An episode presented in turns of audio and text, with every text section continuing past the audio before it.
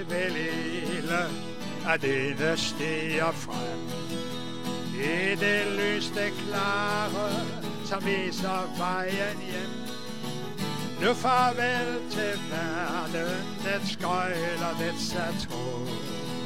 Jeg vil med Jesus hele vejen gå.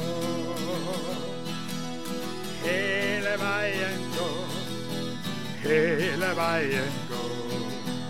Koste hvad det vil, og hvad andre mene må. Jeg Guds vil følge, om det end er få. Jeg vil med Jesus hele vejen gå. Mange vil begynde men noget ikke. Kunne med vor forløber ikke holde trit. Andre ville ære og ros på vejen få. Men ikke mange hele vejen gå. Hele vejen gå. Jeg vil hele vejen gå. Koste hvad det vil, og hvad andre mene må. Jeg Guds folk vil følge, om det end er få. Jeg vil med Jesus hele vejen gå. Hellere vil jeg ensom ham følge dag for dag. Går en vejen frem gennem hele ørken drag. End verdens tomhed min sjæl forvilles på. Så ikke jeg kan hele vejen gå. Hele vejen gå, jeg vil hele vejen gå. Koste hvad det vil, og hvad andre mine må. Jeg Guds folk vil følge, om det end er få. Jeg vil med Jesus hele vejen gå. Derfor, kære venner, hvor alle følge med til det kongerige, hvor solen ej går ned. Jesus har med blodet os købt fra verden ud. Han leder os af vejen hjem selv Gud. Hele vejen gå, jeg vil hele vejen gå. Koste hvad det vil, og hvad andre mene må. Jeg Guds folk vil følge, om det end er få. Jeg vil med Jesus hele vejen gå. Jeg vil hele vejen gå. Hele vejen gå. Koste hvad det vil, og hvad andre mene må. Jeg Guds folk vil følge, om det end er få. Jeg vil med Jesus hele vejen gå. Amen.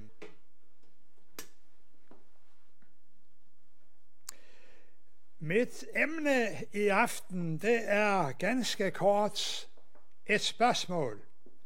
Medløber eller efterfølger? Og det bliver jeg hurtigt klar over, når jeg kommer lidt ind i teksten. Hvad jeg mener med det, er jeg, er du en medløber, eller er vi efterfølgere af Kristus? Og vi har jo hørt nogle sange, og kommer til at høre mindst en til, som netop taler om dette at vandre med Jesus, at følge ham, at uh, leve for ham, og at have ham som vores ledestjerne igennem livet. Så jeg håber, at vi bliver mere end bare medløbere, som er med så lang tid det går godt, og det hele går, som vi har håbet på, og vi får det, som vi vil have det, og ikke at det risikerer at blive sådan, at når det begynder at koste noget under vandringen med Jesus, at der siger vi, nej tak, Vi havde ikke regnet med, at det skulle indebære så mange omkostninger at følge dig.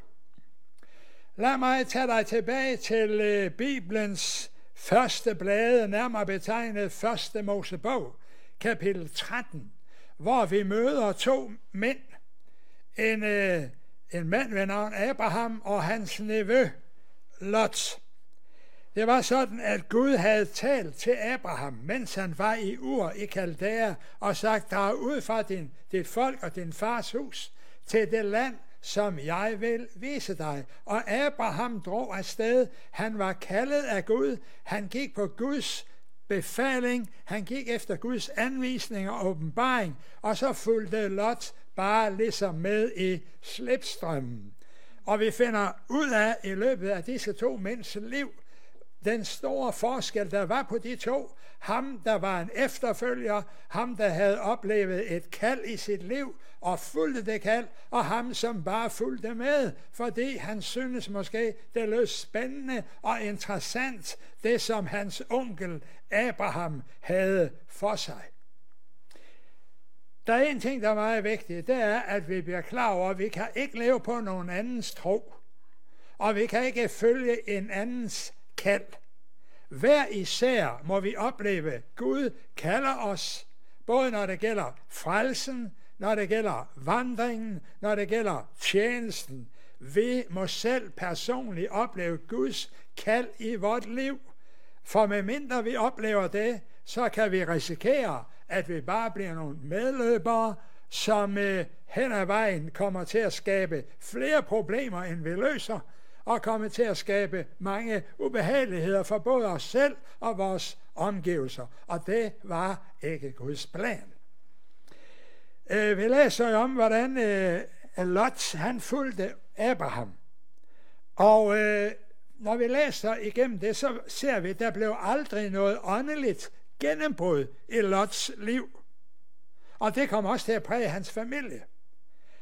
Det endte jo med, for nu at tage det til den yderste konsekvens af det her, at hans hustru blev til en selvstøtte, da de var på vej ud af Sodom og Gomorra, fordi hun så sig tilbage, hvilket hun var blevet advaret imod.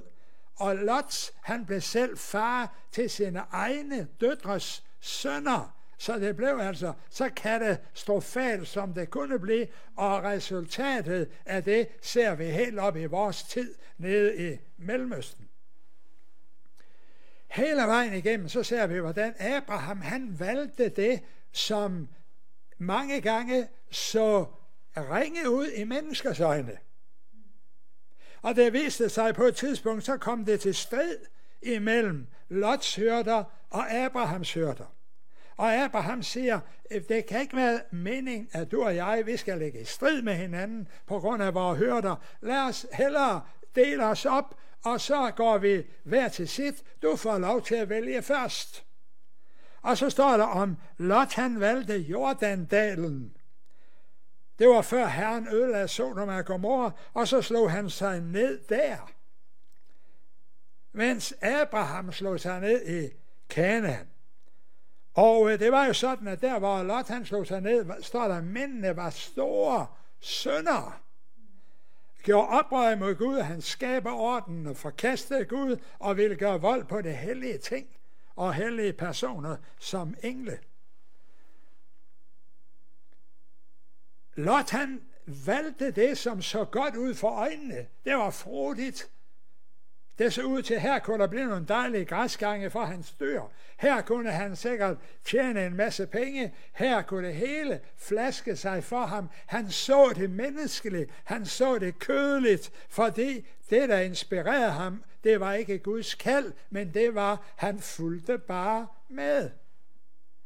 Og der er en ting, der er meget vigtig for os at pointere i dag som kristne – og som forkynder evangeliet, det er, at vi fortæller mennesker, du må opleve en personlig, øh, et personligt kald fra Gud, Du må opleve en personlig frelse. Du må opleve en personlig udvælgelse. At øh, leve på dine forældres eller bedsteforældres eller andre familiemedlemmer eller gode venners tro og kald. Det holder ikke i længden. Det er vigtigt, at vi forstår, at vi må selv få en, et møde med Gud. Vi må selv opleve, at Gud taler til vores hjerter. Fordi der kommer et tidspunkt i vores liv, hvor vi ligesom Lot må stå på egne ben. Og hvis vi da har valgt at bare følge med, fordi det er så tillokkende og spændende og interessant ud, så kommer der et tidspunkt, hvor man må erkende, at øh, jeg bedømmer tingene ud fra de menneskelige sanser, og ikke ud fra Guds ord, og ikke ud fra øh, den hellige ånds påvirkning i mit liv. Så, så Lot han er faktisk det første eksempel på en medløber, vi finder i øh, skriften, mens Abraham er et eksempel, ikke det allerførste, for vi har også Noah og Kain og Enoch, men han var et eksempel, et af de første på, hvor vigtigt det er, at vi efterfølger Herren, at vi går på hans kald og hans åbenbaring, og vi er med til at være personlige efterfølgere af den levende Gud. Når vi går frem til det nye testamente, så finder vi ud af, at øh, da Jesus han gik omkring og gjorde vel, og helbredte alle, står der, som var overvældet af djævelen, så var der rigtig mange mennesker, der var begejstret for ham. Og det blev ikke værre af, at han en dag øh, tog dem med op, det gjorde han mere end en gang, op på bjergskråningerne ved Galileas sø, Genesarets sø. Og så var der tusindvis af mennesker samlet, og de havde stort set ingenting at spise, uden fem brød og to fisk, som en lille dreng havde med. Og det, vi ved jo, vi som kender Bibelen, at Jesus han fik det, denne madpakke af den dreng, og så velsignede han den, og så sagde han til disciplene, nu begynder I at dele ud. Og der står mere end 5.000 mænd for uden kvinder og børn. Og så kan du selv regne ud, hvor mange der måtte have været. Der har måske været 15, 20, 25.000 mennesker. Men Jesus, han brødfødte dem alle sammen, og de blev vildt begejstrede. Ham vil vi have til konge. Det er ham, der skal lede os. Det er ham, der skal styre os. Det er ham, vi vil følge. Følge? Jo. Det blev aldrig efterfølger. Det blev kun medløber.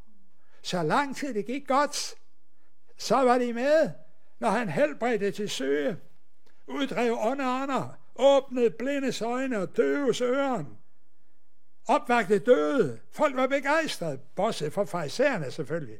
Men store folkeskar, det fulgte ham, men det blev aldrig efterfølger. Så vi kan på en måde følge Jesus uden at efterfølge ham. Det at efterfølge ham, det er, at vi bliver, mens vi vandrer med ham, så bliver vi dannet mere og mere til lighed med Kristus. Og så står der et, et, et sted, at der var 70 disciple, der fulgte Jesus, der alt gik godt og budskabet ikke var for nærgående. Men så begyndte han at tale om hans lidelse og død.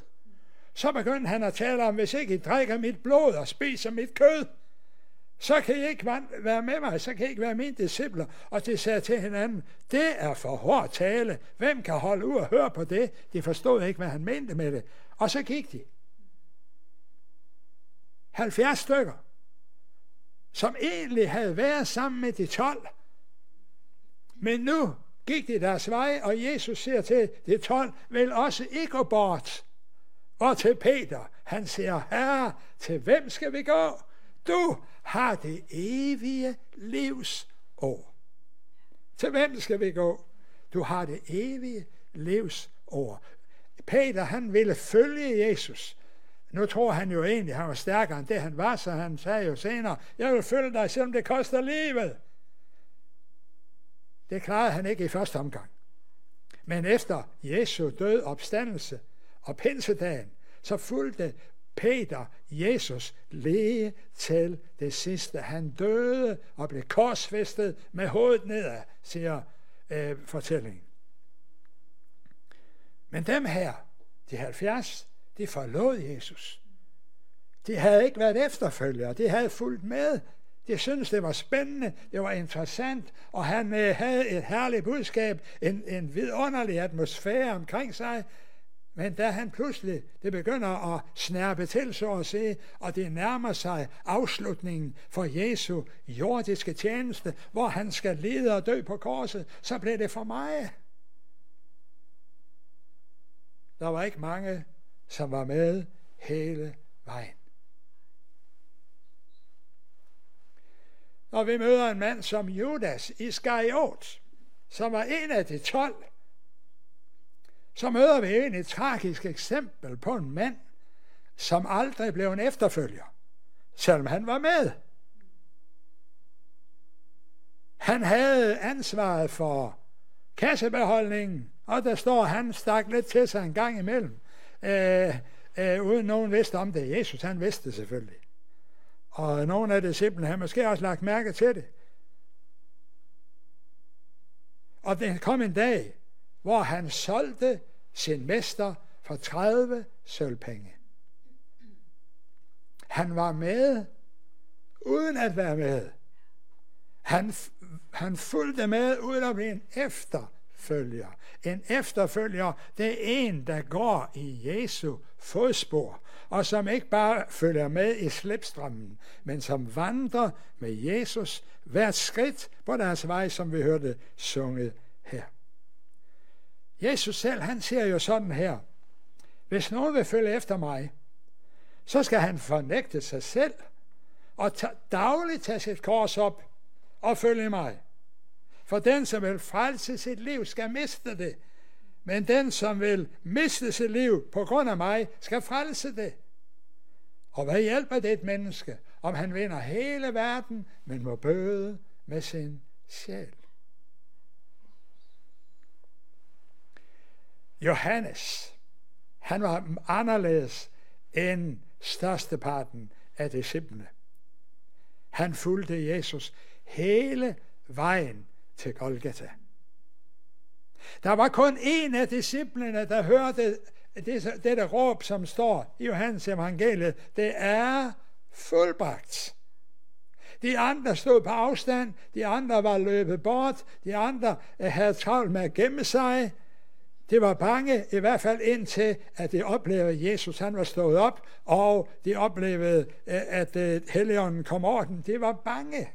Men Johannes, han fulgte med ham hele vejen ud til Golgata og stod der ved korset sammen med Jesu mor og flere andre kvinder. Og derfor hørte han noget, som de andre ikke hørte. Han hørte, som jeg sagde før, det velsignede ord, det er fuldbragt. Og han hører Jesus sige til ham, nu ser jeg det med mine ord, når jeg ikke er her mere, så tager der af min mor. Og så sagde han til hans mor, når jeg ikke er her mere, så tager der af min ven Johannes. Og historien fortæller, at Johannes tog øh, Maria til sig og sørgede for hende og værnede om hende resten af hendes liv, hvor end det befandt sig. Når du har oplevet at følge Jesus hele vejen og være omkring korset, så vil du opleve en inspiration, og du vil få en trang til at tjene Gud, fordi du har set, hvad Jesus har gjort for dig på korset. En mand som Paulus, han var jo en kristig efterfølger i alle henseender. Uanset hvad det kostede. Han siger blandt andet i Apostlenes Gerninger kapitel 20 og vers 24, da han bliver stillet over for dette, hvis du drager til Jerusalem, så bliver du arresteret og fængslet. Og det der er værre. Og så siger han, dog jeg regner ikke mit liv for noget. Det har intet værd for mig selv, når blot jeg kan fuldende mit løb og den tjenestegærning, jeg fik af Herren Jesus, at vidne om Guds nådes evangelium.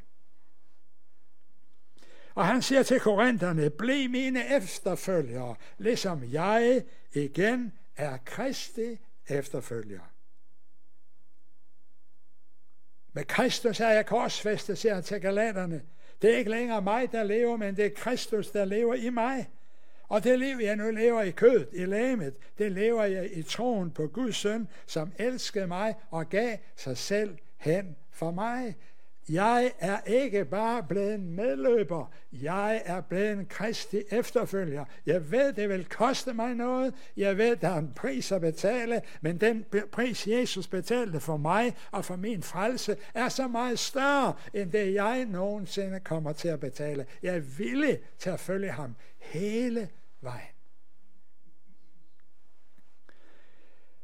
Der står om en mand, der hed Demas. Han havde været med Paulus på missionsrejser.